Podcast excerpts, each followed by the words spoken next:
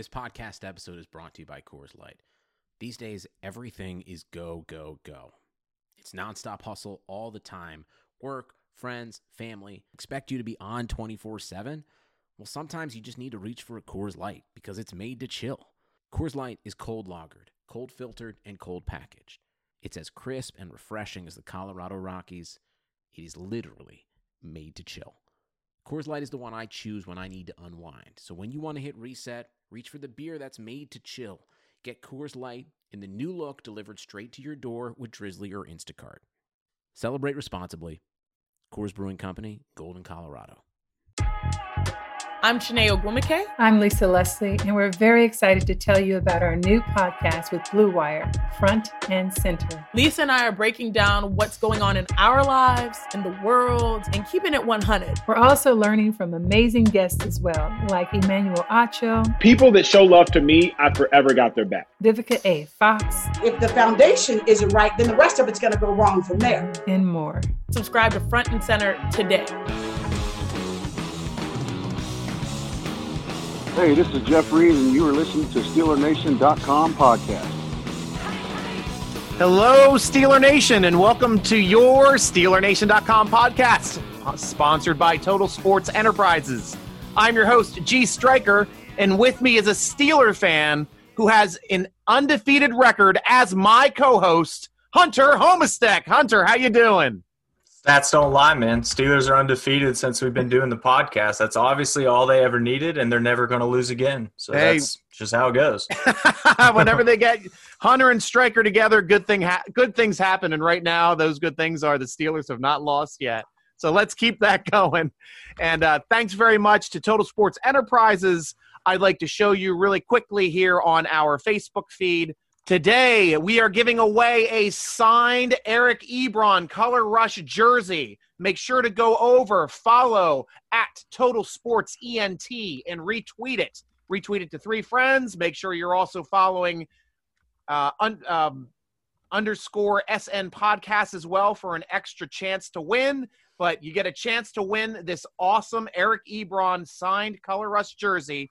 Giving it away to, tomorrow Thank you very much to our sponsors there here at Total Sports Enterprises. Also, I'm scrolling up here because since we are 7 and 0, everything in the store is 45% off. Go over to tseshop.com and check out all the awesome things that they have. Everything Steelers, a lot of stuff Pirates, a lot of stuff uh, Pittsburgh related, Penguins as well, but ton of Steelers stuff. So, best way to go get stuff, get it 45% off early Christmas gifts, guys. Smart way, Steeler Nation. Here we go. Oh, that's awesome, man. They they give out some great prizes. Seems like every week there's a jersey that I would want, or like a really high quality jersey. They don't mail it in. Ebron Color on, Rush is legit. They've been on point too with like the big plays. Like every every time some player has a big play on the Steelers, like Claypool had that four touchdown games. Bam, it's the Claypool Color Rush. Right. DJ had that big like ten catch game. The DJ Color Rush out the next week. It's it's or two touchdowns, and then he gets it back again. And Bud Dupree off his big sack game, we had two sacks in one game. So it's it's amazing how much stuff they have and how many uh, players that they get to interact with them and in with their program because they're doing great thing for uh, for Steeler Nation, in my opinion. They really are. And with the seven wins, you mentioned they have Pirates gear already. I think seven wins is more than the Pirates had all year. So the Steelers are already Steelers are already the best team in Pittsburgh again. I mean, that is yeah. true. And now we're at seven and zero. Oh. We match the all-time record of the 1978 Pittsburgh Steelers who won the Super Bowl that year. This is super cool because now we're entering uncharted territory. One more victory and the Steelers are now this team will be the best start for a season if they're able to figure out a way to win this upcoming weekend. Yeah, I mean, it's the start has been absolutely ridiculous. What's yeah. funny is that all along I feel like we've said, you know, there's a different – there's still another level the team can reach, both yeah. offensively and defensively, as good as both have been, especially in spurts. I think we've seen both play at absolutely peak optimal performance. But there is it still feels like 7 and 0 and they've left meat on the bone to me. I feel like I know, there's right? still work to be done, which is a crazy place to be and uh, should be terrifying for the other teams in the NFL because they're finding ways to win. That's like been that's been the theme of this season to me. Is every time games are close, they're coming out on top. That's not a coincidence. Good teams yeah. find ways to win even when they're not playing perfectly. So that to me just signals that the Steelers are indeed a great team this season, mm-hmm. and you know the results are bearing it out. Will they go sixteen and zero? Oh? I don't know, man. That's so unlikely. I oh, I know. it still, but and you know what a Tomlin thing would be to do, just so we're all on the same page here. The Steelers could be 14 and 0, and Tomlin will start resting starters at the end of the season just because we didn't have a bye. He's like, I yeah. don't give a crap about wins at the end of the season. We're the one seed. We got it locked up, and all the yeah. Steeler fans will lose their effing minds if that yeah. happens. If we can't win with our backups, but that would be a Tomlin thing, to tell you the truth. And they're talking about expanded playoffs now, where nobody would get a bye, maybe. So yeah. that that could add another wrinkle where absolute like literally what you're saying could definitely come to fruition in that case if there's literally not going to be a buy in the playoffs then you got to get these guys rest because like you said yeah. we had our bye week earlier in the season because of the titans covid madness so there you go i mean something's got to give um, and and with at least that 16 team playoff format that's only in a worst case scenario where they have to shorten the season Right. So right. Steelers are in the playoffs, guys. I've started my playoff beard. I wow. started it last week. In, was the last. I'm impressed. I tell you, one week, man. I am impressed. So the playoff beard is starting. It will go on through the end of the season. Keep watching here on Twitter, watching on Facebook, watching the replay over here on YouTube to see how long the playoff beard gets here as the season progresses. But awesome pickup for the Steelers. Steelers went out, depth move, picking up linebacker Avery Williamson, the inside linebacker from the Jets. He already had 59 tackles. He's on pace for over 100 tackles. The guy's a starter. Everybody in Steeler Nation is like, is he going to be a starter? Is he going to be a starter? Tomlin had something different to say about that, didn't he, there, uh, Hunter? Yeah, I mean, Tomlin didn't outright say it, but he essentially was alluding to the fact that Avery was going to be a depth add at this point as he gets acclimated, as he settles in. Sounds like he is absolutely going to be the third inside linebacker on the depth chart. So he'll be still behind Spillane, still behind Vince Williams, obviously. Yeah. And Spillane, you know, to his credit, has earned that. I think if Spillane was playing poorly, yeah, Avery Williamson would absolutely be the starter right now. But Spillane has played well he's had his hiccups, man. He hasn't been perfect by any means. The pick six looks amazing on paper, but yeah. right after that, he allows a big catch and run from Snead. He doesn't yeah. get to the edge against J.K. Dobbins, who rattles off a huge run. We've seen some of Spillane's limited athleticism come back to bite him. But what's beautiful to me is how he makes up for it with his football IQ, yeah, with his instincts. Yeah. That's a that was something that was explained to me last training camp by Cam Kelly of all people. There's oh, to yeah? be going to be a weird throwback at some point. Not yet, since it but was just was last one of those year. People that made the team because of right. his football IQ. He was a he was undrafted guy, and he ended exactly. up making the roster. Yeah, so was, I was talking to, to him. Yeah. So I was talking to him about the speed of the NFL and talked to a lot of rookies about the speed of the NFL as well as they transition. Because that's something you always hear, right? Is how much faster the game is. But what everybody said without fail, and Cam Kelly put it to me better than than anybody was he said, look at it this way.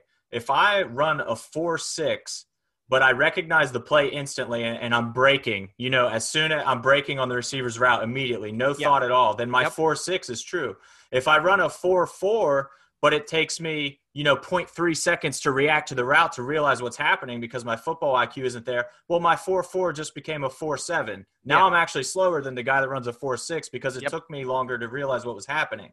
So Spillane, I think, is the perfect example of that, where he doesn't have the raw speed of Devin Bush, but I mean, you saw it perfectly on the pick six. He read it, took it to the house. The receiver couldn't even catch him because he had he had such a head start.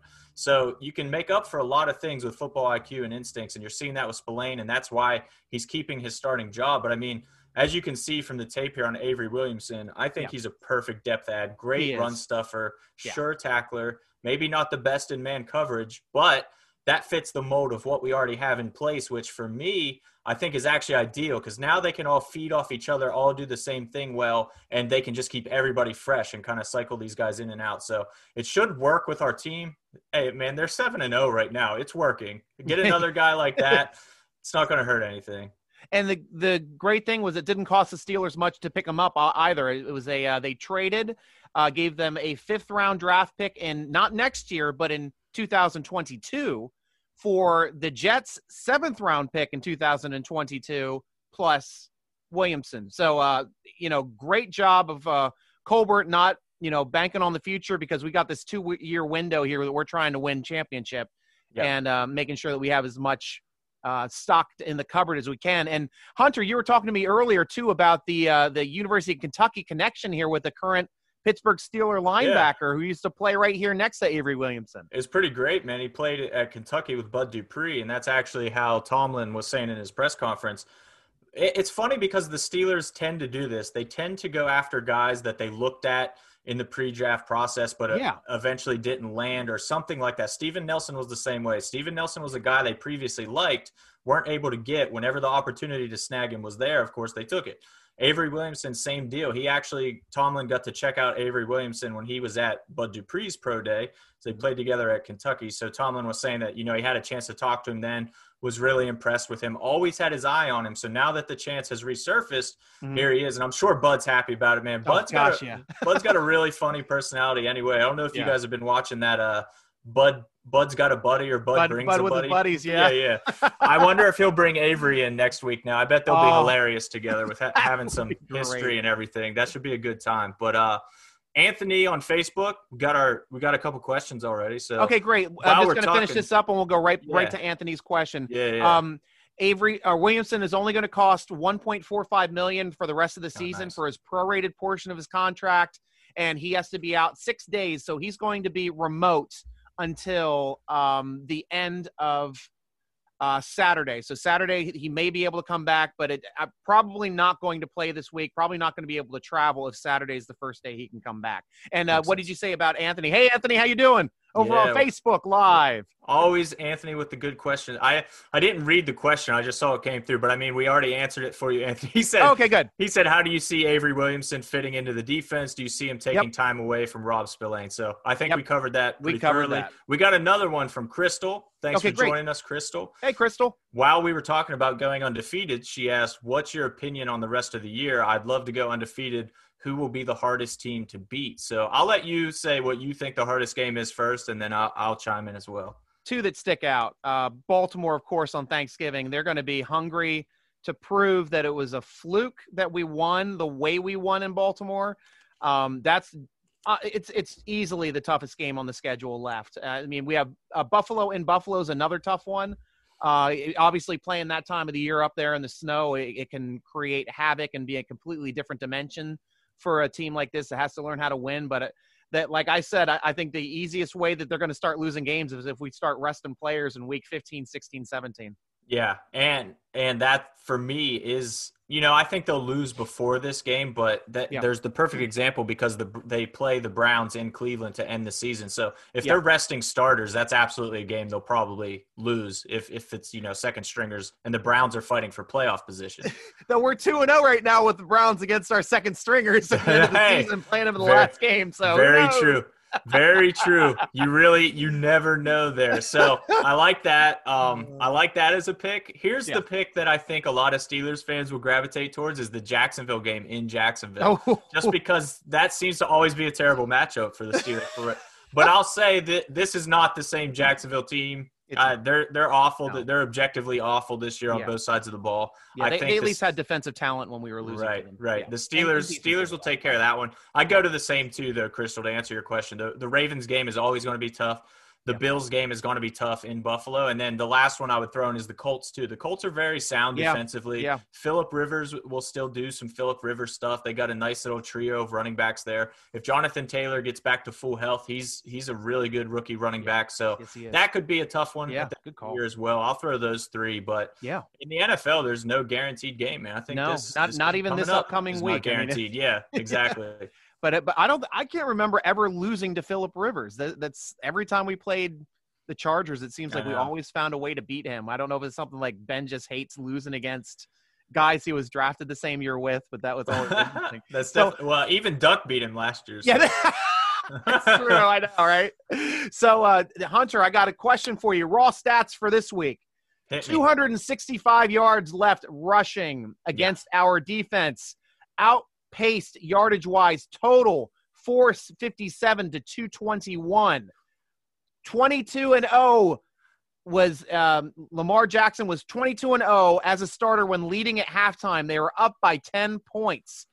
How did they win that game? I'm still not sure they did. I'm not convinced they won that game. Still, dude, I, I only knew it because I was watching it at my buddy's house. Like, really good friend of mine, and he's a big Ravens fan. So Ah, we, nice. we, we get together sometimes on these, and it was it was Well, rough. him. first off, man, shout out to Lamar Jackson because Yeah. 22 and 0 when you're leading at halftime is a ridiculous record. Like that's surprising to me. That's crazy. There's no doubt that this guy plays better when he's ahead Yeah. and kind of crumbles under pressure a little bit. I mean, that's been his MO. He's failed in the playoffs twice now. So, until he proves that he can put the team on his back, so to speak, and, and get through adversity, that's a question mark with him right now. There's no Yeah. nobody's going to question his natural ability, and Steelers fans definitely saw it on Sunday as well. He made some great plays, some escaping the pocket, making his little sidearm throws, throwing on the run, get extended plays with his legs, obviously what he does so well. But if you just read me those raw stats, I say the Steelers absolutely lost that game Yeah, because right. the key the keys to stopping the Ravens, as we talked about in the pregame, stop the run, make Lamar pass. They did not Yeah. stop the run by any No. means until very late in the game. They finally got started to get a handle on it. So, and that's ultimately what mattered. But man, Spillane's pick six, you cannot overstate how huge that ended up being in that game. I know that they the Ravens came right back, you know, and scored on the next drive, but Yeah. that pick six setting the tone was freaking massive. That they don't win the game without it, flat out. And Very you know, let's. I'm going to yins up a little bit. Let's talk about that roughing the passer penalty on or late hit. Oh, Excuse the late, me. On yeah, Cam that that's the big thing on Steeler Nation. I know they're up, uh, Twitter's up about that, and that is the rule when Lamar Jackson was close to the sideline. I think uh, Fitzgerald had him wrapped, and then he got hit by Cam Heyward while he was still in bounds, and of course they went to the ground hard, um, pretty deep out of bounds. I mean, he, got hit well. but- yeah. you know, with, with the uh, from what I saw, it looked like a legal play. But the problem is with these quarterbacks, if you're going to land on somebody out of bounds, you're going to get some kind of call. Though I know they didn't give the call to uh, Fitzgerald, who I think landed on him. They gave Yeah. it the call to um, Heyward for, I guess, hitting him late while he's still wrapped up. I, I don't know, but what did you see? It was insane. I mean, I saw exactly what you saw there. First Yeah. off, Fitzpatrick striker. You're saying Fitzgerald. Son so of I a got, gun! Got you- got you air like, horn you. a taboo buzzer to get me every Yeah. time I do that. We got to we got to air horn you. We got Son to of a bitch. Why this many weeks? This many weeks into the show, and I still didn't buy an air horn, man. I'm Oh, failing all of you guys. I See- really need to get on that. We, we I, I think the taboo buzzer is the best buzzer in any game because that's For the one you always have right next to your friend's ear. It's and so if you scary. Up, you're like, It's "Eh." ter- I know it's terrifying. like it's the most scary buzzer in games. But yes, Minkah but- Fitzpatrick. Thank you. yes, but I think I don't know if you guys have seen the Baldy's breakdown. Uh, Brian Baldinger did a little breakdown of the play and just basically said how ridiculous it was. Here's like the thing for me is that Lamar Jackson runs the ball. Everybody knows this. Everybody knows that Lamar Jackson runs the ball. And even later in the game, he went to the sideline in the same exact fashion and cut back inside, spun back inside, Yes. made a guy miss. So it's Mhm. like, what are you supposed to do? Just because he's at the sideline, you got to hit the guy if he's in bounds. You have to, or else he's going to extend the play and make you pay. So I, there was just flat out nothing wrong with that play. Objectively, nothing wrong with that play. It was a ridiculous call. Yeah, well, you know, the, if you're a Ravens fan, though, you're not complaining about that play. You're complaining about the way Harbaugh ran onto the field pointing at his head. He was trying to tell the refs, hey, they just hit my guy Snead on the last play of the game in the head. And if you watch the replay, Minkah Fitzpatrick was There jumping up and making a play, got both hands on the ball, wasn't even looking at Snead. It was incidental contact, which by rule is not a foul in the NFL if you're playing the football. Right. Which uh, I think it was Dean Salvatore on Twitter kind of debunked that, Yes. explained explained why it wasn't called and correctly why it wasn't called. So once again, uh, what's weird to me is that Harbaugh and Snead, the way they complained about it, it it's, Snead, I can I'll let that one slide a little bit because the dude definitely got smashed. Like I'm not oh, he sure did. He got high load because uh, in that in that moment, Yeah. I really don't think he knows exactly what happened. I don't think you can as fast as that happened. So that's Yeah. fine. But for Harbaugh to complain about it the way he did, it just made me like thankful for Mike Tomlin once again because could he would never do that. You, I No, can't never. imagine Mike Never Tomlin doing that. Would he do that? No. It's and such I- a sore loser thing to do. Yeah, I, I live in Baltimore, and, and that's all you get. Oh, the refs they screwed us, man. They they we got done down there to get that touchdown, and you guys didn't give us that touchdown. That's they refs screwed us, man. We should have won, but but you know neither here nor there. But us Yinzers got us got the last thing. We got we made sure they didn't get their touchdown. Dude, but here's what I'll say. They lose two offensive linemen early, including Yes. Ronnie Stanley, Oh, one of the oh, that one of the such- best in the oh. NFL.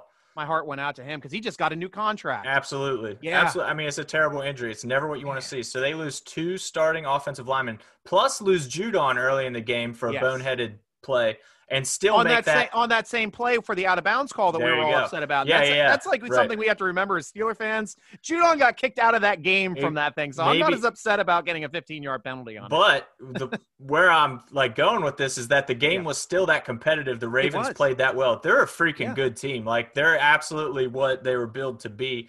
So that Thanksgiving game is going to be incredible. Yeah. I think if you can get tickets to that one, Steelers Nation, that's the one this year that you got to target. It's going to be expensive, but be worth it. Yeah, and uh, here we go. Here, I'm going to show some plays here while we start talking about Mr. Big Ben Roethlisberger and the plays that he ended up making in the second half because he couldn't really do it in the first half. And when I went on pregame on Twitter to tell everybody my my plans of the game, I thought we were going to go widespread, five wide receivers, and just go go go. And we didn't do that till the second half. But I guess you know we were only down by ten at that point. But that was how we came back. I mean, it was Ben going out there making plays telling people at the line of scrimmage where to run, where to go, giving hand signals.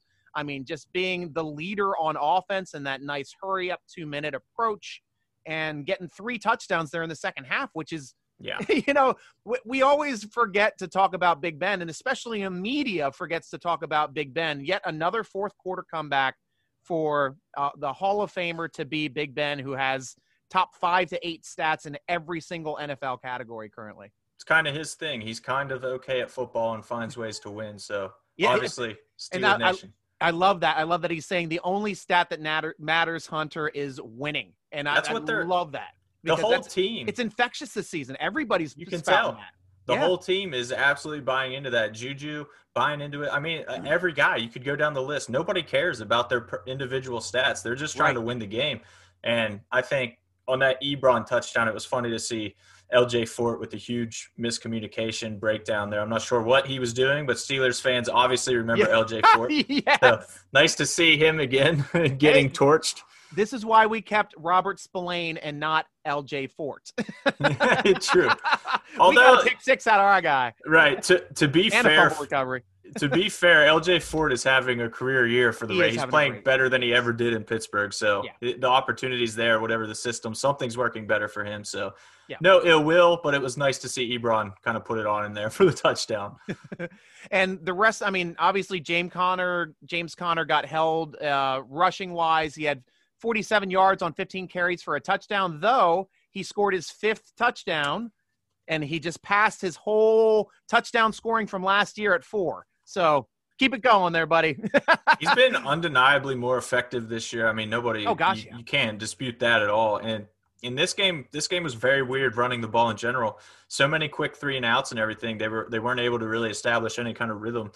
Yeah. McFarland got one snap and Benny Snell got zero. I mean, it was all Conner, but they really just didn't focus on running the ball at all. Like you Yeah. said, they they saw the the opportunity was through the passing game and that one to move the ball and second half rolled around apparently ben started scribbling plays in the turf in the in the dirt and Yeah. playing some backyard football and obviously it worked so It- that's what it took and then we had you know three new receivers up at the top this time because Chase Claypool actually got back into the mix this time, but it's still Juju and Eric Ebron. Uh, seven catches for Juju off of eight attempts, 67 yards, and they were 67 tough freaking yards, man. The way he was forcing out and legging out uh, first downs after getting hit well in front of the first down line. I mean, th- this is why you like this tall, strong player with Juju and the way he worked out this offseason, man. It's really showing up on the field now. it absolutely is and i mean spoiler alert when we hand out our game balls that's my offensive game ball right there i know Juju, the stats the stats aren't weren't incredible if you had him in fantasy football you're not you know winning your matchup because of him but if you Yeah. just watch the game watch it in context. So many big conversions, fighting for huge first downs. There, I think it was like Yeah. a two or three yard gain for a first down. The most impressive catch of the day, in my opinion, Right, from Juju. right. Because he, he got hit and had to drag three guys two yards. It was just an incredibly incredible effort play to extend. And as we just said about not caring about the individual stats and just wanting to win. I mean, that's all Yep. nice to say, but every you know, actions speak louder than words. Juju's actions say it all. That guy is fighting for every yard once he gets the ball. He goes full on Hulk mode after catches this year. The weight training is obviously paying off. He's been a I love watching Juju this year, man. He's I do too. He's turning into Hines Ward slowly, I and I'm just gonna for say it. that. yeah, took the words out of my mouth. Very Hines Ward esque. yeah, And uh, kudos too to Chase Claypool after getting shut down the week before. I mean, he had a solid game, uh, nine attempts, five catches, couple pass interferences toward his way, 42 yards, and his ninth touchdown of the season. Uh, the rookie record for the Steelers is 11, and I believe that is held by Franco Harris and Louis Lipps. So Wow. a shot to get three touchdowns in nine more games, he's got a chance. oh, he's he's gonna do it.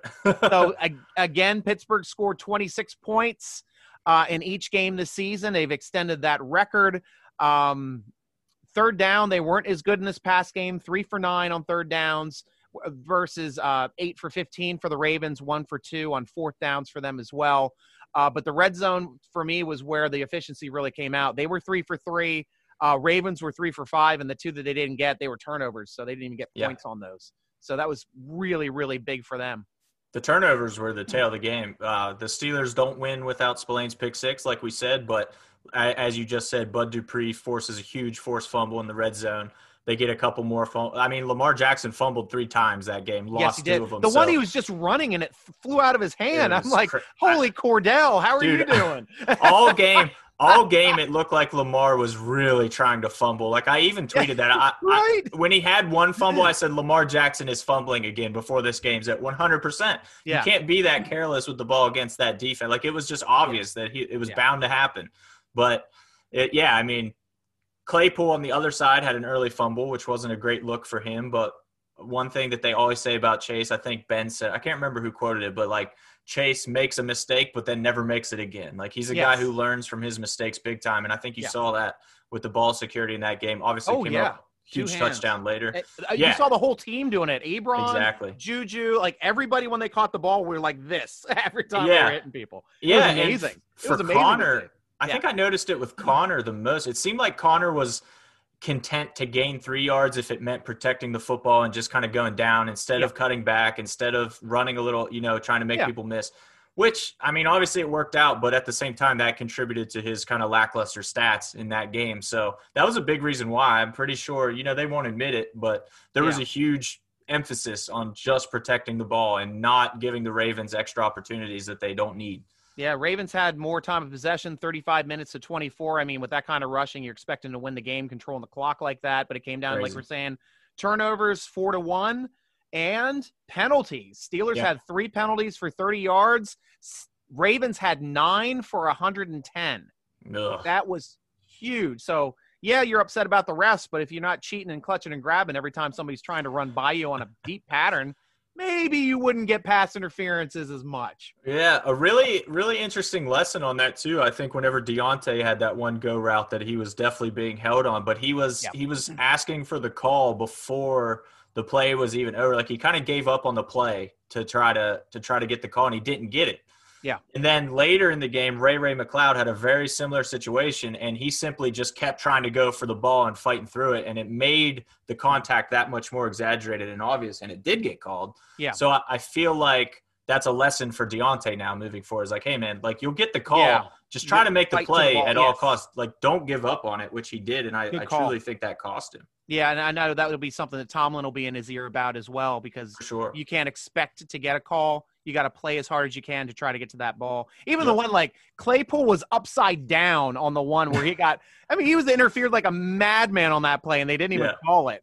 Yeah, it's like yeah. he still like tried to catch the ball like by diving and like flipped upside down to try to get a piece of it. I'm like, my gosh, this guy is sick. They're obviously tough. It's tough to call. I mean, pe- people underestimate how hard that is in real time to make those calls because Yeah. a there's a lot of contact on every single play. Yeah. And B, they get one shot to look at it. We get multiple replays and Yes. slow mo and different angles, but for the refs themselves, it's way harder than you expect or think. So I'm not necessarily that mad about it. And you know what? I yinsed it up earlier by complaining about the Cam Heyward late hit. Let me throw one out there. They you showed it on your highlights. Ebron had a catch that he straight up pushed the safety off him so hard and still made the catch, and they didn't call anything. So there you go, Ravens. There's one that they missed that I 100% agree with you. They should have called. There you go. See the refs always got us, man. They always got us They damn. always do. That's the only reason you lost. It definitely wasn't Lamar giving the ball away every chance he had. Right. So, sack watch. Steelers have extended their record 64 straight games with at least one sack, second all time in NFL Hmm. history. Four sacks on the day, two to Tuitt, one to Watt and one to Bud. And I thought on one of those Tuitt sacks, it should have been shared by Buggs. Buggs had a heck of a game as well.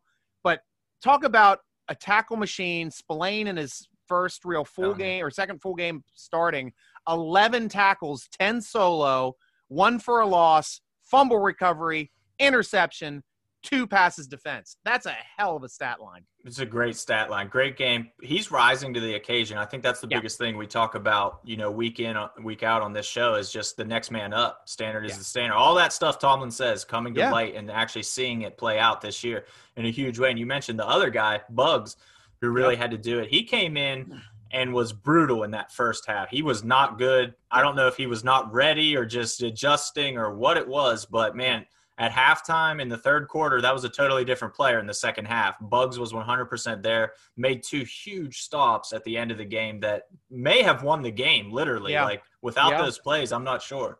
So shout out to Isaiah Buggs for kind of finding his sea legs, finding his, his NFL legs there and making some plays because they needed him and he showed that he can do it. Now we'll see what he does this week against Dallas. And Tuitt with a huge game, nine tackles, two sacks, three tackles for loss.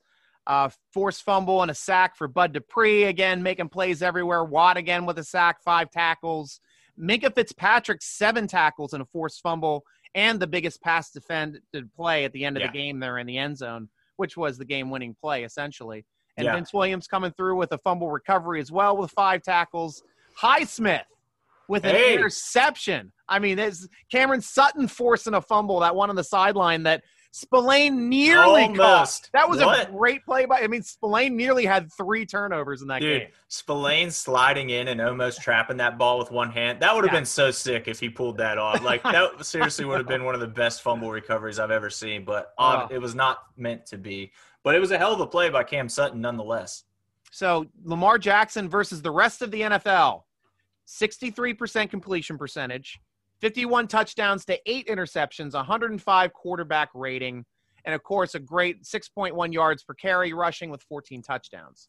Against Pittsburgh, just about just a hair under 58% completion percentage, four touchdowns, five interceptions, a 65 quarterback rating, nine sacks, five fumbles, four yards per carry, zero touchdowns rushing. Yeah, it's almost like the Steelers have a good defense or something. I don't know. I don't know. I don't know what it could be, Striker. Sounds like that Tennessee Titans playoff game too. Hey, yeah.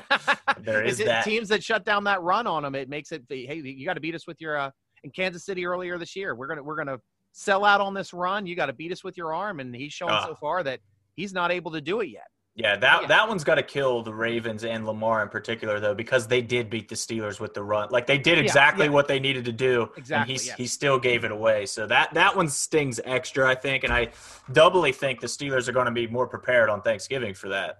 So coming into this game, Steelers were 0 21, giving up 260 plus yards on the ground.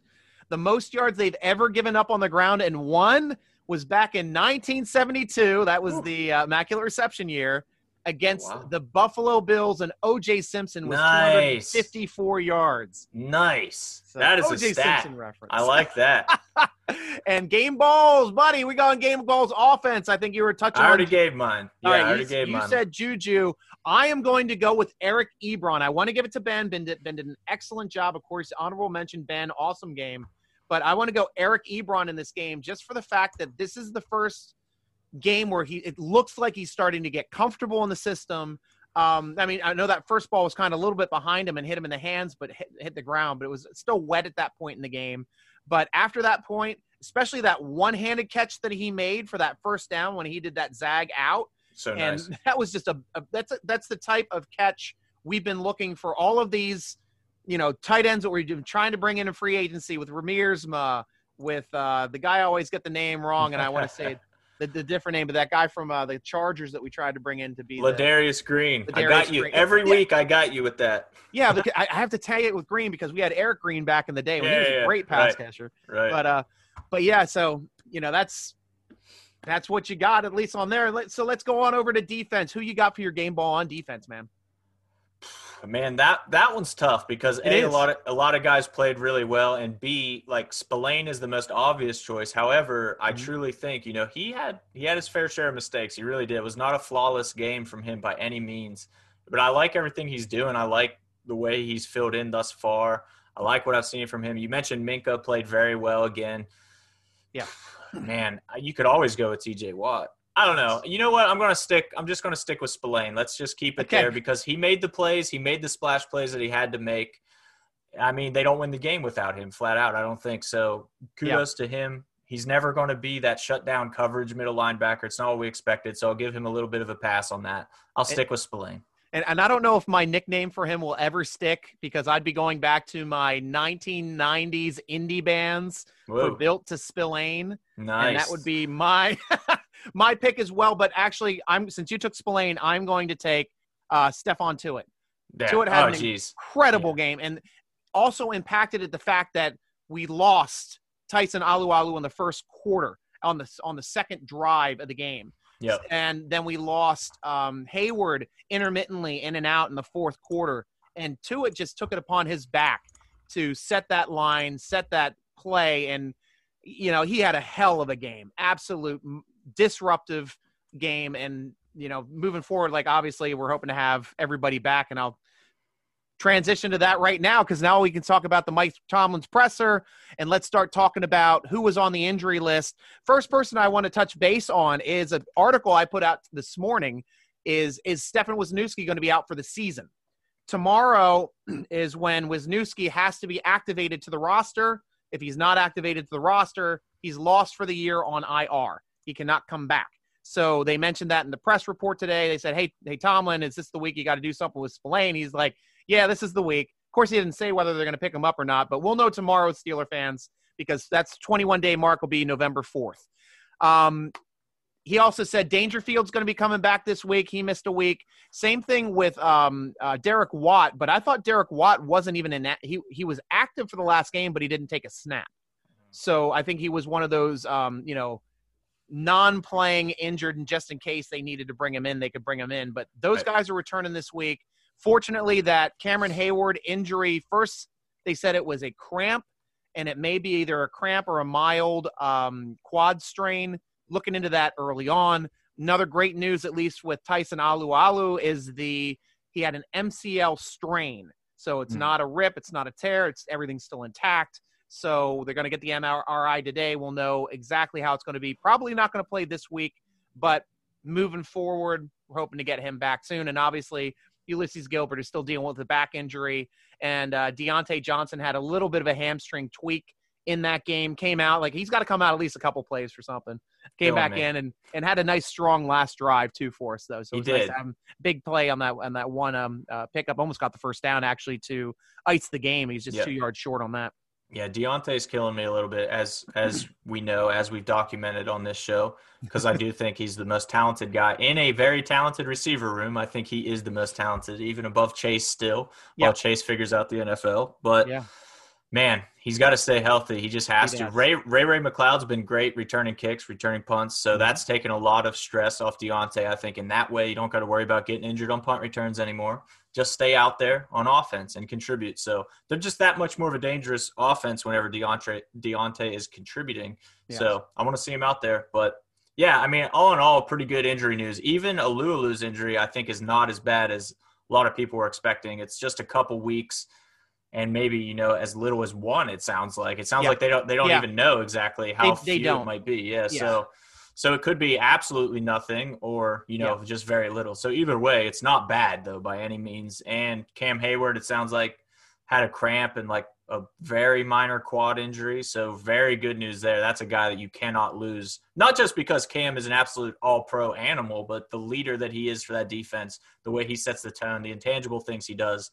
You're not going to replace that with a backup. Certainly No. not one on the roster. So that's all good news. You know, Tomlin did mention Henry Mondeaux maybe getting some more snaps with Yep. Lulu out. I saw and- him in and- there a couple times last Yeah, game. He's in the and- last play actually. Last yeah, game. and also activating uh, Carlos Davis, the rookie. So that would be interesting Oh, to yes. see.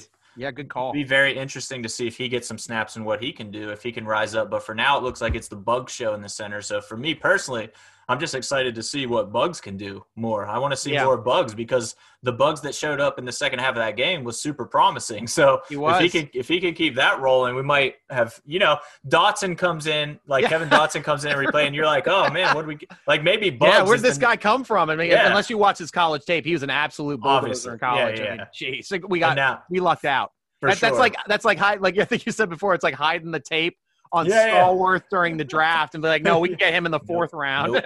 Don't talk about him. Nobody mentioned his name. He doesn't exist.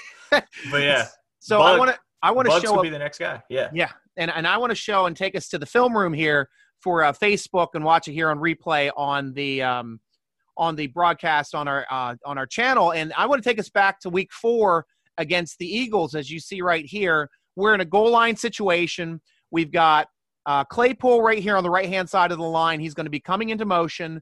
And then we have a lead blocker, which is usually the running back. In this instance, it is uh, Ed- Edmunds it's and it Trey looks Edmunds. like right here in the backfield is uh, Snell. So on this play, we're going to see uh, Claypool come around, go into motion, and oh, and I hit the wrong button. Of course, I'm always hitting the wrong button. All right, And so here we go.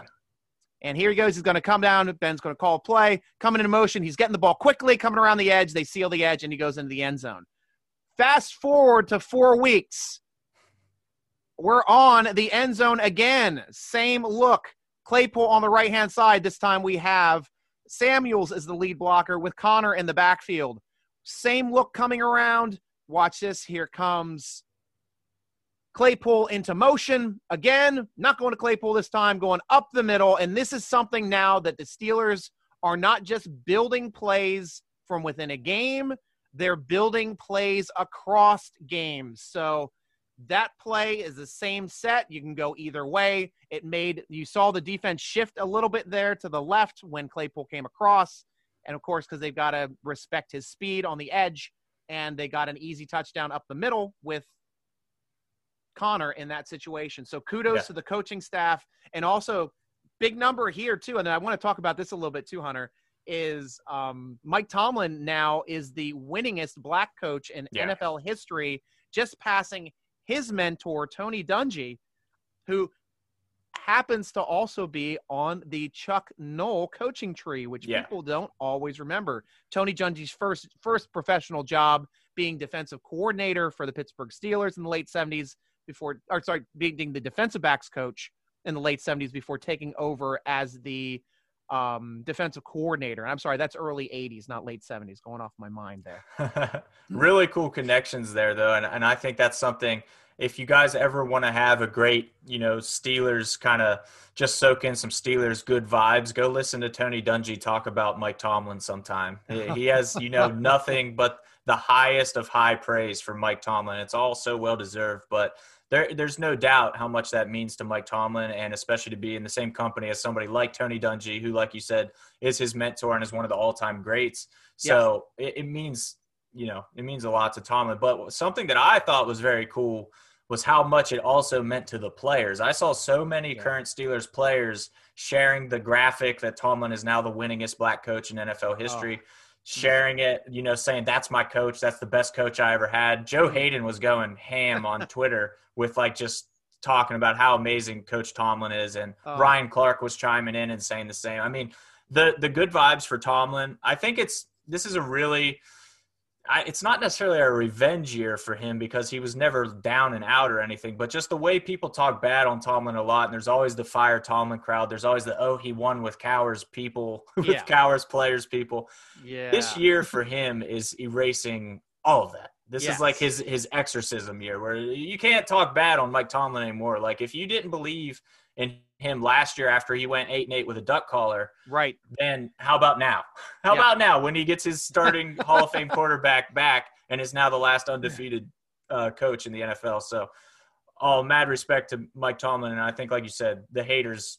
There, there's nothing left to say anymore. The wait is finally over. Football is back. You might not be at the game this year, but you can still be in on the action at Bet Online.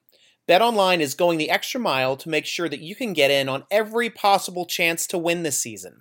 From game spreads and totals to team, player, and coaching props, BetOnline gives you more options to wager than anywhere else. You can get in on their season opening bonuses today and start off wagering wins, division, and championship futures all day, every day. Head to BetOnline today to take advantage of all the great sign up bonuses. Don't forget to use the promo code BLUEWIRE at betonline.ag. That's BLUEWIRE, all one word. BetOnline, your online sportsbook experts. Even though sports had a break, your business didn't. You have to keep moving, and that makes hiring more important than ever. Indeed is here to help. Indeed.com is the number one job site in the world because Indeed gets you the best people fast. Unlike other sites, Indeed gives you full control and payment flexibility over hiring. You only pay for what you need. You can pause your account at any time, and there are no long term contracts. Plus, Indeed provides powerful tools to make your search that much easier, like sponsored jobs, which are shown to be three and a half times more likely to result in a hire. With 73% of online job seekers visiting Indeed each month, Indeed is going to get you the important hire you need, just like they have for over 3 million businesses. Right now, Indeed is offering our listeners free $75 credit to boost your job post, which means more quality candidates will see it fast. Try Indeed out with free $75 credit at Indeed.com slash BlueWire. This is their best offer available anywhere. Go right now to Indeed.com slash BlueWire. Terms and conditions apply. Offer valid through December 31st. Coming up this week, now we're going to Dallas, third straight road game. Interesting point here, Hunter. Big Ben won a Super Bowl with Cedric Wilson. In this game, he faces off against Cedric Wilson's son on the other side of the football field. Man, you, you stole my fun fact. I thought I was Oh, going to no! I thought Well, I was going to be the guy to Well, break well, that. then fun you give the breaking news. I, there's breaking news coming out for the quarterback There you go. situation in Dallas. What is that breaking news, This- Hunter? Andy Dalton has COVID, guys. He's on the COVID list. Ooh. It's going to be Ben DiNucci again for the Cowboys. Here's the thing. I tweeted native this. Ben DiNucci. I yeah, Pittsburgh native Ben DiNucci. Like Pitt, he moonlit as a Pitt quarterback for like a game, and then went to James Madison. He was like, ah, crap, I can't play here. I need to go somewhere else. But Yeah. anyway, Andy Dalton. I actually tweeted this. It's on the record. We could go back. I said, if I'm Andy Dalton, I'm gonna fake. I'm gonna fake having vicious sensitivity to light. while I'm trying to come back from my concussion because I do not want to play that Steelers defense. If you're coming off a concussion and a brutal concussion as it was that Andy Dalton Yeah. sustained, I mean that was a The last that that hit that hit was nasty, dirty. He should be suspended, fine. He needs Yes. a harsher punishment than he got. Yeah. First of all, second of all, if I'm Andy Dalton, I don't want to come back off a concussion like that and face this Steelers defense. That's just that's a bad time. You don't want to do it. I like I said, I would be saying, "Oh, I'm so sensitive to light, guys. I don't think I'm there yet." Like you can't prove that. But just pretend, Andy. Sit this one out. So what I think happened, Striker, I think Andy Dalton found the biggest crowd he could and just started breathing and like forcing people to cough and licking doorknobs. Andy Dalton was definitely in downtown Dallas trying to get COVID. It is a fact. He tried to get COVID so he didn't have to face the Steelers. That's what happened. I, I can't refute that. I mean, I'm- obviously, I'm too, like, positive. co- co- are you COVID positive about that? Hey. because the crazy thing is, like you you said it perfectly too. Is he's coming off a terrible concussion. He knows the Steelers' defense. He knows how well they get after the quarterback, and he knows how bad that Dallas offensive line currently is. Honestly, like DiNucci may get murdered this game. Like I, I feel badly for anybody playing behind that line, and we saw it in the Philly game too, because Yeah. Philly really got they can get after a quarterback as well, and they got after sure. them well in that game as well. Uh, just this past weekend. Um, so you know, you you have Dupree and Watt coming at you from the edges. You got, you know, tight, uh, you know, Tuitt, and hopefully Heyward back coming up the middle. And if not, I mean, next man up's been just getting there. And with Vince William on the A gap blitzes, I mean, this is not the team you want to face when you're cloud headed coming in off of a concussion to expect to be in a better situation with your head the week after you play this team. Yeah. So yeah, it's, yeah, it's a I- bad time. I mean, DiNucci got sacked four times, I think, lost like two fumbles.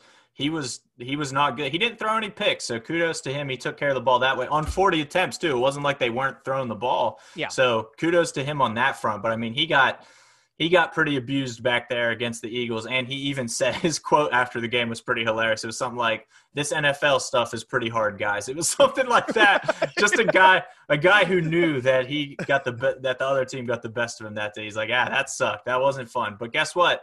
It's not getting any better for you, Ben DiNucci, against the Steelers. So sorry, sorry about your luck, man. Now you get T.J. Watt, Bud Dupree, and that defensive line. Uh, Yeah. Good luck. Yep.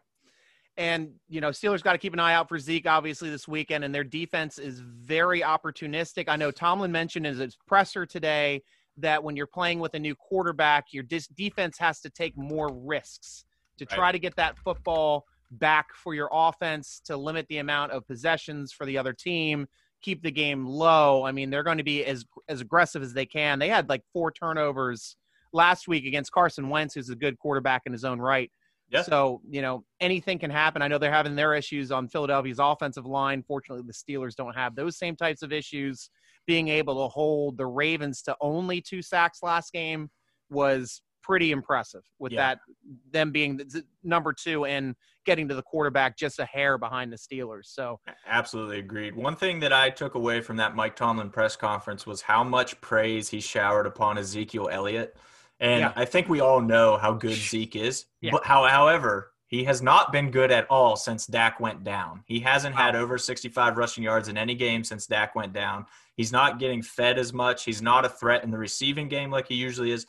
Steelers fans know this so well because I feel like for so many years this was the case the rushing game will go as the passing game goes. When there's no passing game to speak of, teams can just buckle down, stop the run all day, especially when the rushing game is featured. Somebody like Ezekiel Elliott is featured that you know, okay, that's the guy. If we just stop him, we're good. That's the guy that we need to stop. So we saw it last year, you know, with Duck and Mason, how much Conner and Snell and any running back struggled with that whenever teams didn't have to worry about the pass. So this is where the Cowboys are at right now they had one of the NFL's best offenses, if not the best offense, when Dak was healthy. He Yeah. Dak was averaging 370 yards a game through five games. That is that is absurd. Yeah. Like the pace that Dak was on was just absurd. And the other thing you can take away from that fact, from that stat, is how bad the Cowboys defense was because they were in shootouts every week because the Yeah. defense couldn't stop anybody. So they had to just pass all game to try to get caught up. So Yeah. there's two sides to that. And Yeah. you know, Dallas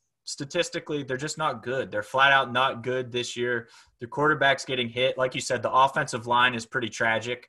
The defense is like slowly coming around. I think in that Eagles game, you saw a better Cowboys defense for sure. Yeah. Opportunistic, like you said. Trevon Diggs, young rookie cornerback, looks very good. good call. Late, Yeah. Leighton Vander Esch is back, middle Yes. linebacker. We know he's that was a guy good. Steeler Nation wanted too when he was draft- Exactly. drafted that year. Yeah. Yeah, defensive end Demarcus Lawrence is still very good, and Aldon Smith is back and playing like the old Aldon Smith. I think people hmm. forgot how good Aldon Smith was before he had all the personal issues and and you know was out of the league for a couple of years. He's back and honestly didn't miss a beat. He didn't look great against the Eagles. I don't know if there was a minor injury or something, but to this point, you know, he's leading the Cowboys in pressures and quarterback hits and all the good stuff. Hmm. So he's kind of that same Aldon Smith who when he was with the Niners, I remember him tearing Ben up. He was Yeah. a problem for Ben and the Steelers. So if Yeah. he's that same guy, they could make this a problem, a more problematic game than you might think. And like like we said earlier in the show, it's kind of like foreshadowing. There's no guaranteed game in the NFL, so don't think the Steelers are just going to go down there and blow them out by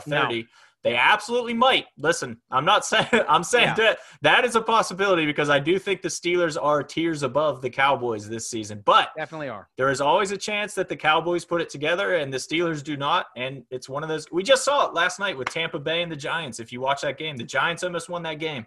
Had Yeah. no business winning that game. Yes, and honestly yeah. would have and they won only the they only lost it because of the late turnovers there. So I was just going to say they Yeah. honestly had every reason to win that game. So did, It can happen. Uh, Crystal just asked on Facebook.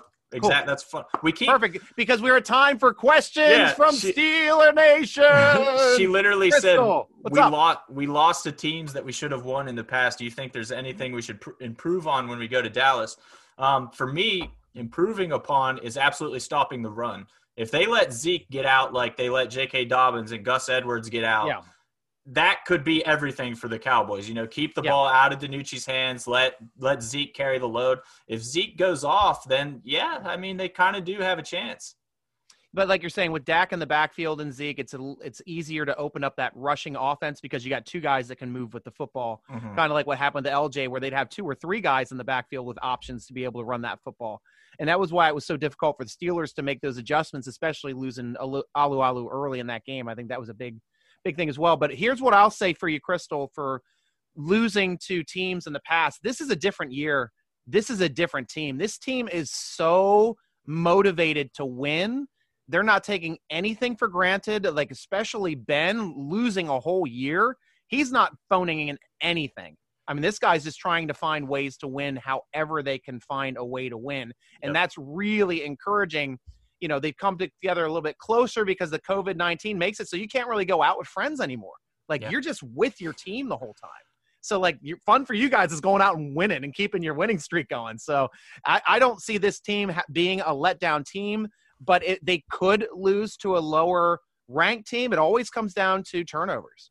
If you Yep. get on the minus side, minus three, minus four, the turnover uh, ratio, you're going to lose games. And no matter how bad a team was, I remember like eight years ago, we lost to Cleveland Browns because we had like a nine minus eight turnover ratio. Everybody fumbled that day. That was the one where they just kept re- rotating in. Other, oh, you fumbled, you're out of the game. New guy in. Oh, you fumbled, you're out of the game. New guy in. They're down.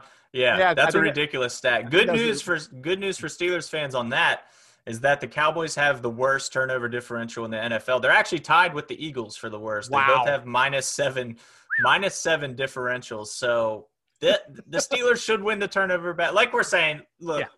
I think we're both picking the Steelers to win this game. Don't get us wrong, but if Zeke runs the ball very well, Yeah. And if Ben and or somebody you know gets fumbleitis, they fumble a couple times, give the ball away. If giveaways are a problem and Zeke runs the ball well, that's how the Cowboys can win. I don't think it's going to happen, but I'm just saying that's how it could happen.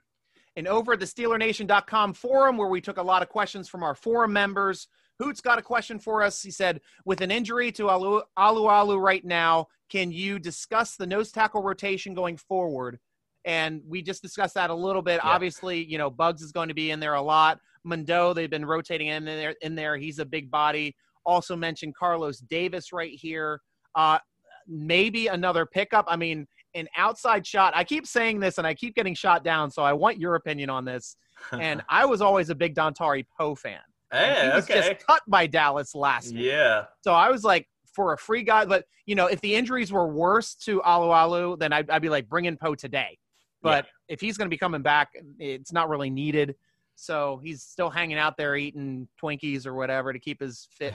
His that's what I sides was going. up. to So I was going to say he he got cut because he was out of shape. So that's not a great start for somebody. You know, we kind of saw that with Dez No, Bryant he, the he, Ravens. he was definitely in shape. His shape was round. Uh, there you go. That round is a shape. That's fair. This is a my that's my COVID summer bod too. That's what I'm going with this summer. Round is a shape, guys. I'm in shape. But yeah, Dontari Poe is one of those guys that had a freakish combine and just had all the physical tools that you would need.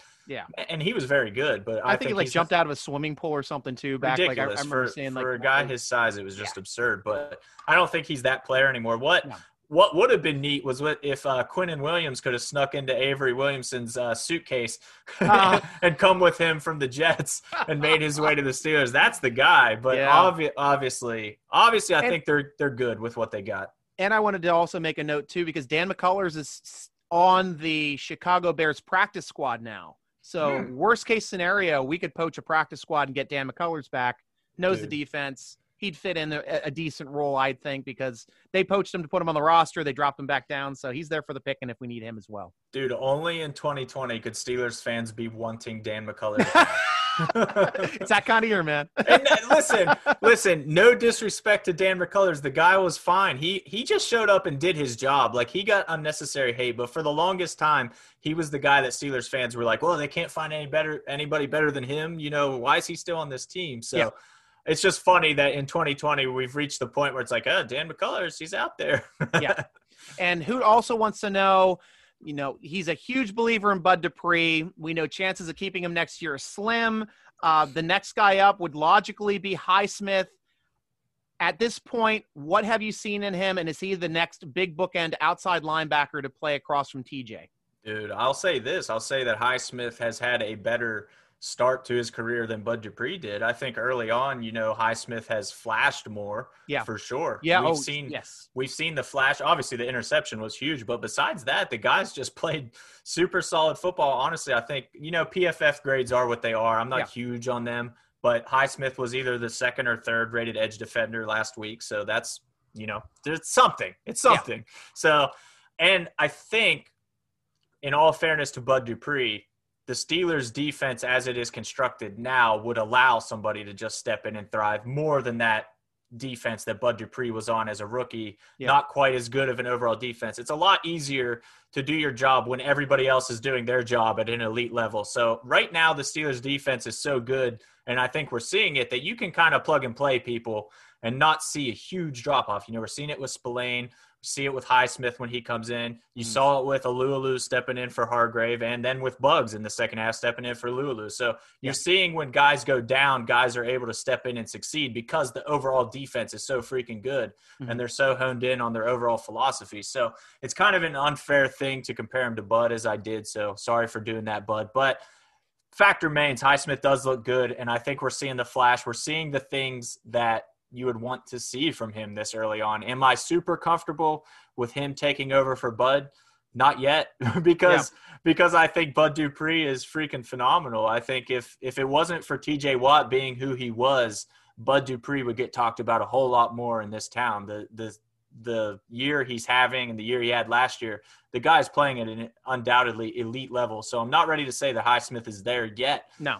But I mean, the raw skills are there, and and he's getting there, sure. Yeah, and I'm surprised with his uh, run. His run defense is is there too. Like I did not expect that to be there as well, and to be as contributing with getting plays right here at the line of scrimmage and tackles at the line of scrimmage. So kudos to him. Slash Steel also have a question for you here, Hunter.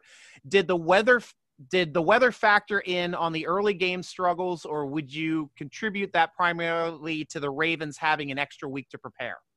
Um, I think it's a little column A, a little column B, as it usually is with these kind of things. Yeah. I think it's more so one thing that I that didn't get talked about a lot in in the aftermath of that game that I think is interesting is that it was Ben Roethlisberger didn't play that Ravens team last year, right? So right. How this, different? This is the first time Ben Roethlisberger and Lamar Jackson played against each other. Right, right. Yeah, so how different on the show? Yeah how different is that Ravens team from the teams that Ben is used to? I think there was a, a, big adjustment period for Ben. You know, he plays the Ravens in 2008, 2009, 2010. He knows what those Ravens teams are. He has a yeah. feel for them going in. This year, yep. that's a totally different team, totally different Ravens squad than he's ever played against. So I think there was a bigger feeling out process. And that Ravens defense in general is very good. The secondary is very good. Linebackers very fast, very good. Mm-hmm. So it was just a, a good defense. Like we said in the in the pregame podcast, it was going to be a hard game. We knew that going in that the Ravens defense was going to be a problem. So I think the weather maybe played a part. I would I would definitely lean more towards the Ravens being incredibly prepared and just being a good football team. I think that's a hard game even in a dome with perfect weather conditions. Yeah, and I also think the, the factor Tomlin did mention that they did put in some new wrinkles for the rushing attack, which is why they had such trouble. Pair that in with Tyson Alualu going down on the second drive, and that was a you know their third drive, I think, because the first two drives they didn't they didn't get anything really, mm-hmm. or they didn't get as much mm-hmm. on the ground. But after that, bam, bam, bam, and they were starting to rip off some big plays. Right. So you know that's a factor as well. Uh, Paul G has a question for us. Does this team possess the killer instinct? KC nice. employed a fake punt against the Jets yesterday, signaling that they are willing to keep their foot on the throat of all opponents to get where they need to be. Are we able to focus and do the same each and every week? Opponents for every opponent that remains on our schedule. I'll I'll start off on this one, Hunter. I'll Sure. I'll say yes. Um, you know they are not the Kansas City Chiefs though. The Kansas City Chiefs are an elite offense with maybe the most athletic, might be the greatest um, athletic quarterback to ever play in the NFL. I mean, Patrick Mahomes is just incredible to watch every week. The Steelers just are not that.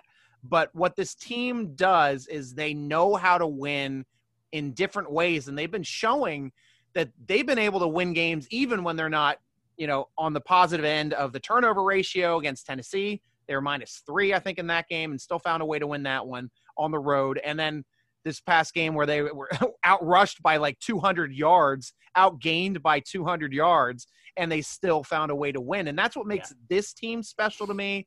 You know, they're good at ball control, clutch fourth quarter scoring. Uh, special teams are excellent. They've won games with special teams as well. Uh, that's that, that was the big thing with the Tennessee game. They outpositioned them in special teams, and they couldn't. They had them pinned the entire game, and we were getting great returns in that game. Defensive stands just won a defensive stand. Just won with uh, won a couple games by holding the ball at the end of the game. One for six minutes at the end to to hold it out against. I think that was the Denver game, Houston game as well. That was like two three minutes that we held the ball, four minutes or something at the end of that game to Yeah. to take the air out of that one. Almost did it in this game. They had a good play on that fourth down or the third down play with Queen hitting that A gap. Um, Made a good play in the backfield, but that if they got the first down there, that game was over.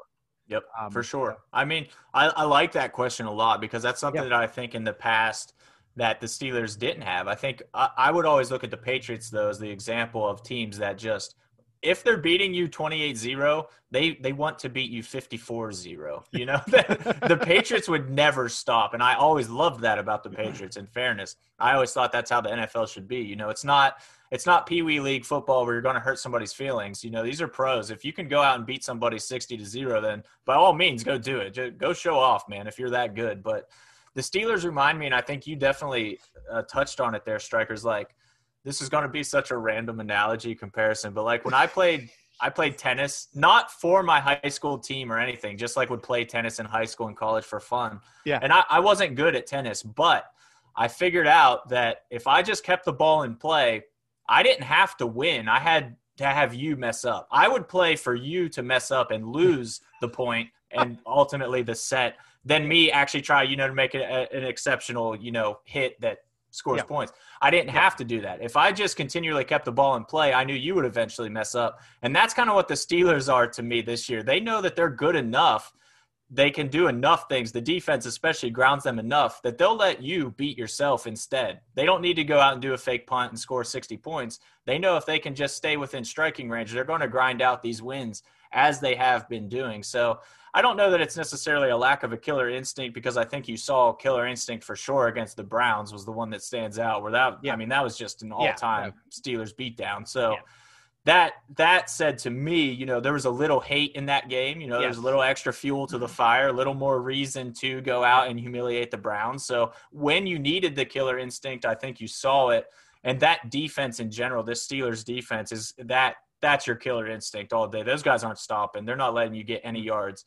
Anything that I think about like the Eagles making that late charge, the Titans making a late charge. It wasn't because the team didn't have a killer instinct. It was just the offense was executing and they were good, you know, on a roll. And that the Titans are obviously a good team. The Eagles not so much. That one's kind of more inexcusable. But uh, yeah, I don't, I don't. I'm not concerned about a lack of killer instinct by any means. But it's No. exactly what you said, Striker. They're just they're not the Chiefs, so they're not No. going to do Chief stuff. And only on Steeler Nation will you get an apropos tennis analogy. Excellent tennis analogy there. And who's your all-time favorite tennis player? Quickly, there, Hunter. Uh, oh man, all time favorite. I always liked Federer.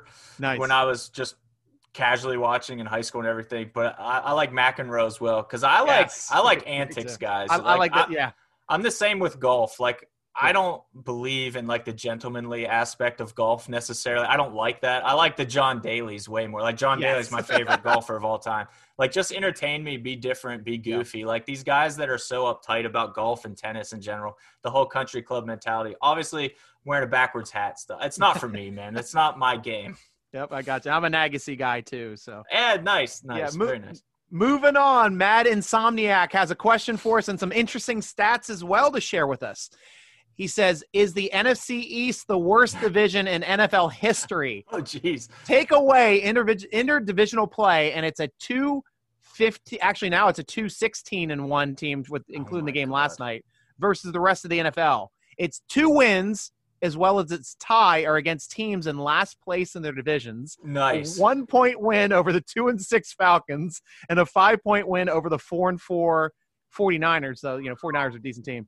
Of course, the tie versus the Bungles. And so, you know, for me, I've been watching a ton of football. This easily is the worst division I have currently seen. I mean, Mad, you you really back it up with all those stats. Yeah. I mean, o- obviously, like even with um, you know, tying the Eagles, that was their best team against our worst team. I mean, going on forward for the next 15 mat- matchups against these, this division, our division might go 15 0 and 1 against their division. Yeah, I mean, I think you kind of said it all. Yeah. It, with those stats, he kind of answered his own questions with that one. However, I did. I saw a tweet when I was I was kind of researching the Cowboys. Uh, Uh-huh. The Eagles, the Eagles had a historic win against the Cowboys. Listen how bad this is. The Eagles are the first team to have under 250 total yards, turn the ball over four or more times, Uh-huh. get sacked four or more times, and still win a game by 14 points, which they did against the Cowboys. So that's how bad the division is. They're they're like they're winning horribly. Like Yeah. that's the most horrible win of all time, factually. And, And and, I watched the doing. game. It was Sunday night. I mean, it Oh, was so not bad. easy to I turned watch. it off. I'm not gonna lie. I turned it off. I fell asleep. I'm not gonna lie. I, I Yeah. fell. I fell asleep after that second interception right around halftime, and I woke up at the end. I'm like, "Who won?" I didn't Holy care. crap, they won. Yeah, I'm, I'm an Eagles. I, I do like the Eagles. I'm a Pennsylvania boy, Central Pennsylvania. I will root for the Eagles when they're not playing the Steelers, obviously. nice. Fair enough. But Fair I enough. mean, I would never fall asleep in a Steeler game, is what I'm saying. Yeah, well, no matter how bad they were. Obviously, Yeah. Heinz 57 with a question. He says, since one of the Ravens players is now corona positive, who is Humphreys, how does the team handle in week mitigation of possible spread to the locker room? I know I, I usually lead these for the uh, for the corona questions, at least for um, number one, the first thing they have to do is separate uh, Humphreys from the rest of the team. I know the Steelers had to take an additional test. They were all negative on Sunday, but I mean, their first practice is not supposed to be until Wednesday. So I'm sure they'll either have a, test or two tests before then to make sure that they can start practice. But they, they will keep take that very seriously and even more seriously, I think, with the Steelers and the way that they're, uh, you know, integrated with UPMC to make sure that everyone is safe going into practice this week and they're not going to further that spread like the Tennessee Titans super spreaders. And now the Packers, I saw AJ Dillon, the rookie running back of the Packers, is spreading it around too with his oh, teammates. So, so Oh. there's that. the The Packers are down to like practice squad running backs. It's crazy, but Wow. i- unless Aaron Jones can come back this week. But to the to the Steelers' point, I think it's exactly what you said, man. They got to be extra careful. Even though all those tests came back negative, it really doesn't say anything yet because the incubation period is like two to fourteen days. It could it could just not have popped up yet on a test. So Sure. the continued rapid testing is going to be the answer. And unfortunately, there is downtime with the test. As you saw, Humphrey obviously tested positive on Sunday morning. Yeah, and he was fine on. Saturday. He got a Saturday test back, and that's why he can play. Steelers, it's mm. not a conspiracy. No. He had an illness on Wednesday. It was the cold. It wasn't Rona because they tested him. That's what they said. So, so and Tomlin, to his credit, in Tomlin's presser today, if you if you listen to it, he was asked plenty of coronavirus questions. He had zero negative things to say. He Yep. had zero conspiracy theories, zero Yep. excuses. So, Yep. in, in in the Steelers' mind, it's just business as usual. They knew it was going to be a weird season coming in, and it's now currently a weird season. They're prepared for it. So Humphreys will be out for at least 10 games, and that means it's probably going to miss, or 10 days, I'm sorry. So he's probably going to miss his next game, definitely, possibly next two games. It's a huge Uh, loss for them. That guy's one of the best, he's- he's best amazing. in the NFL for real. Yeah. Was he the one that forced the fumble on Claypool? He was not. That was Marcus Peters. Oh, that's time. Peters. You're right. But yeah. it was Humphrey that got Juju last year in overtime. Yes, in the overtime. That's right. Yeah. But he's a hell of a player. he Uh, really I- is. I Kelly with a question. Do you feel Vince Williams has earned another contract leading the team in combined tackles up there with TFLs, leading the league in TFLs, I, I believe this year. Ti- uh, tied in sacks, uh, fourth in sacks with three. I know some feel he's old, but being his eighth year in 2021, which is not old for a linebacker. I'll start off with this one because I did a little bit of research on this one. Nice. Um, uh, yeah, he's under contract next year. I know if they release him next year, though, it would be four million that they gain with three million in dead cap. So you got to think about when you're going to release a player that's under contract, are you going to get a player of equal or greater value for that four million that you're saving? Because that's the only way you make that move. And right yeah. now, Vince Williams leading the league or up there in the league lead for TFLs, tackles for loss.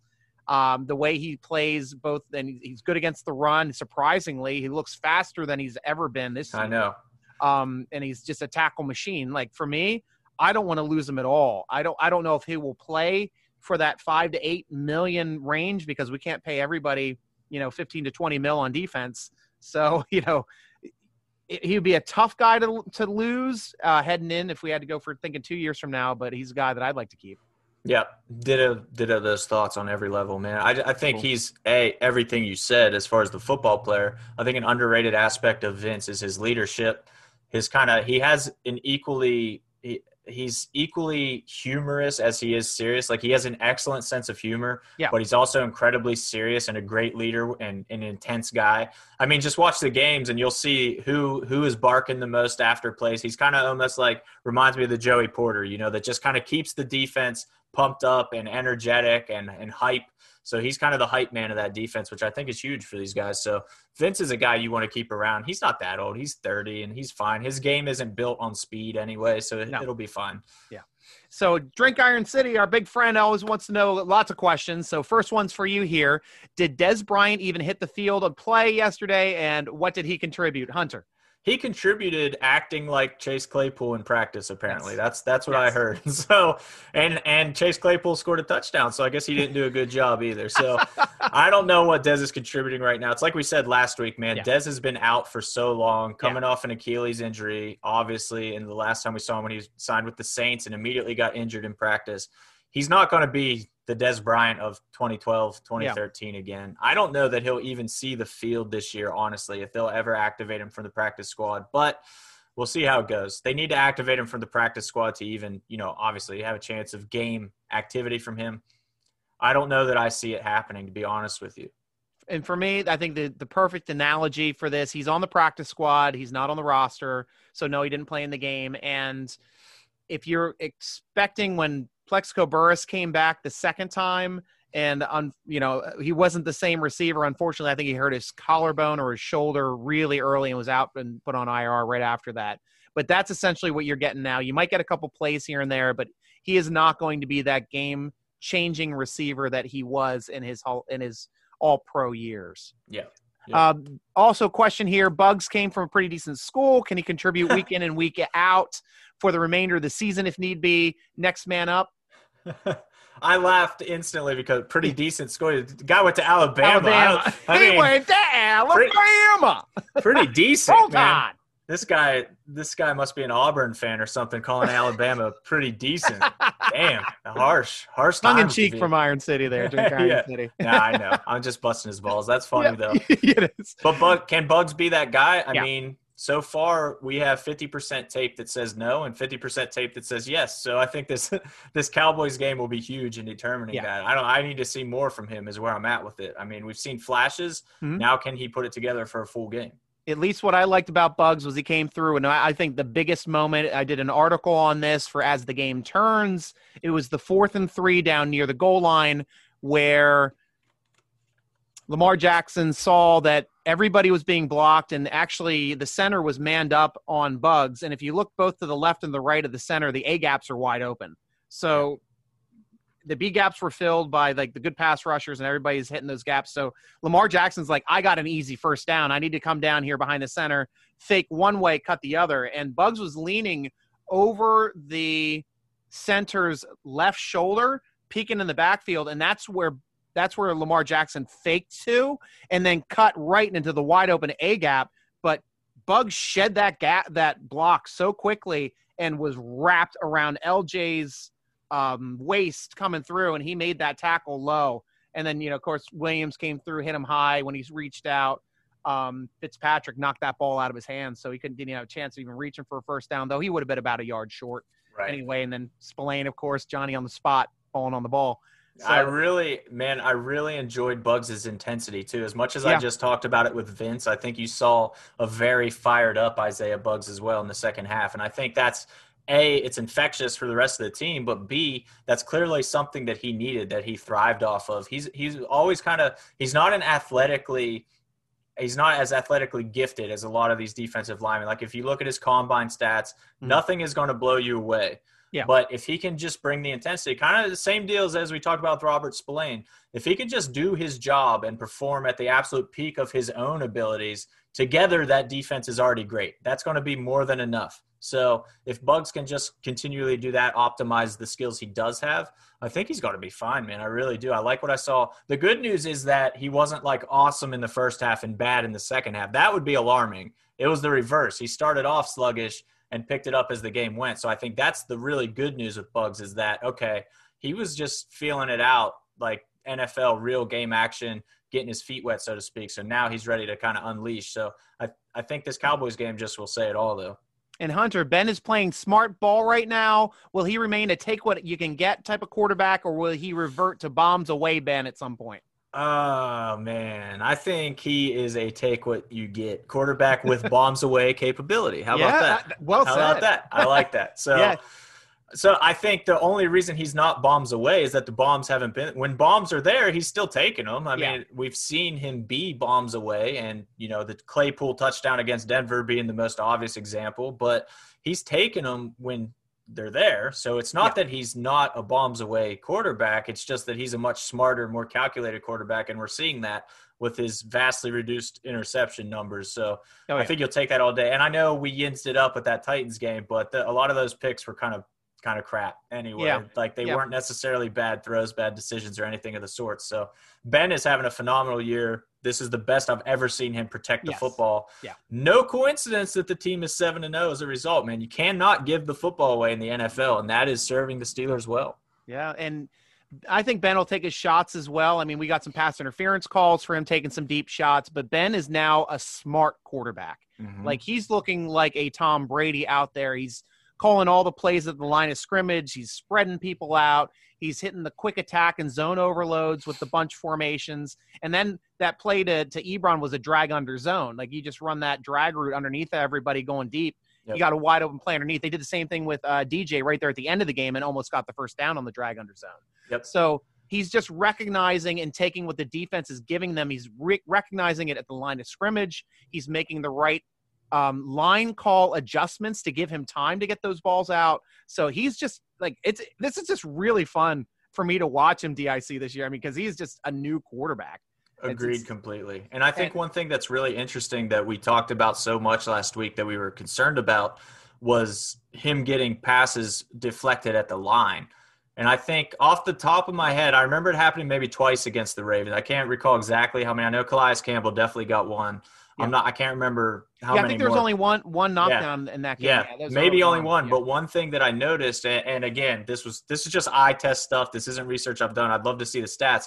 It seemed like he did hold the ball a little longer. He wasn't getting it out quite as fast. Like Yeah. he was taking that extra half second to let things settle in and then take his shot. So Yeah. it seemed like they're. We talked about needing an adjustment for that against the Ravens. It seems like they did that. So now it'll be interesting against the Cowboys uh, how he attacks them because the deflections were a legitimate problem. Yeah, I were. thought so. And, and it was, you know, the, the Ravens were very disruptive at the line of scrimmage, which even like Tony Romo mentioned too multiple times how aggressive they are at the line of scrimmage. So you're not going to get that quick pass off right away. You Mhm. got to wait a tick to see somebody's going to break open. And um, last question from Drink Iron City.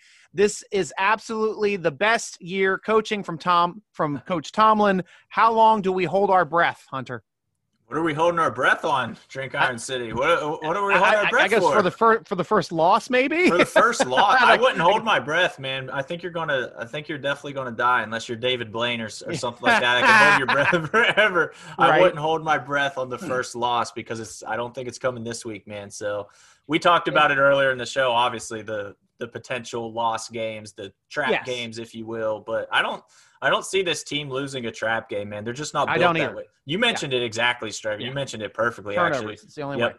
Yeah, and Yep. big plays. Like if they get big kick returns and stuff against us, and we had a lot of turnovers involved, that that happens. But Yeah. I've got to di- politely disagree with you, Drink Iron City.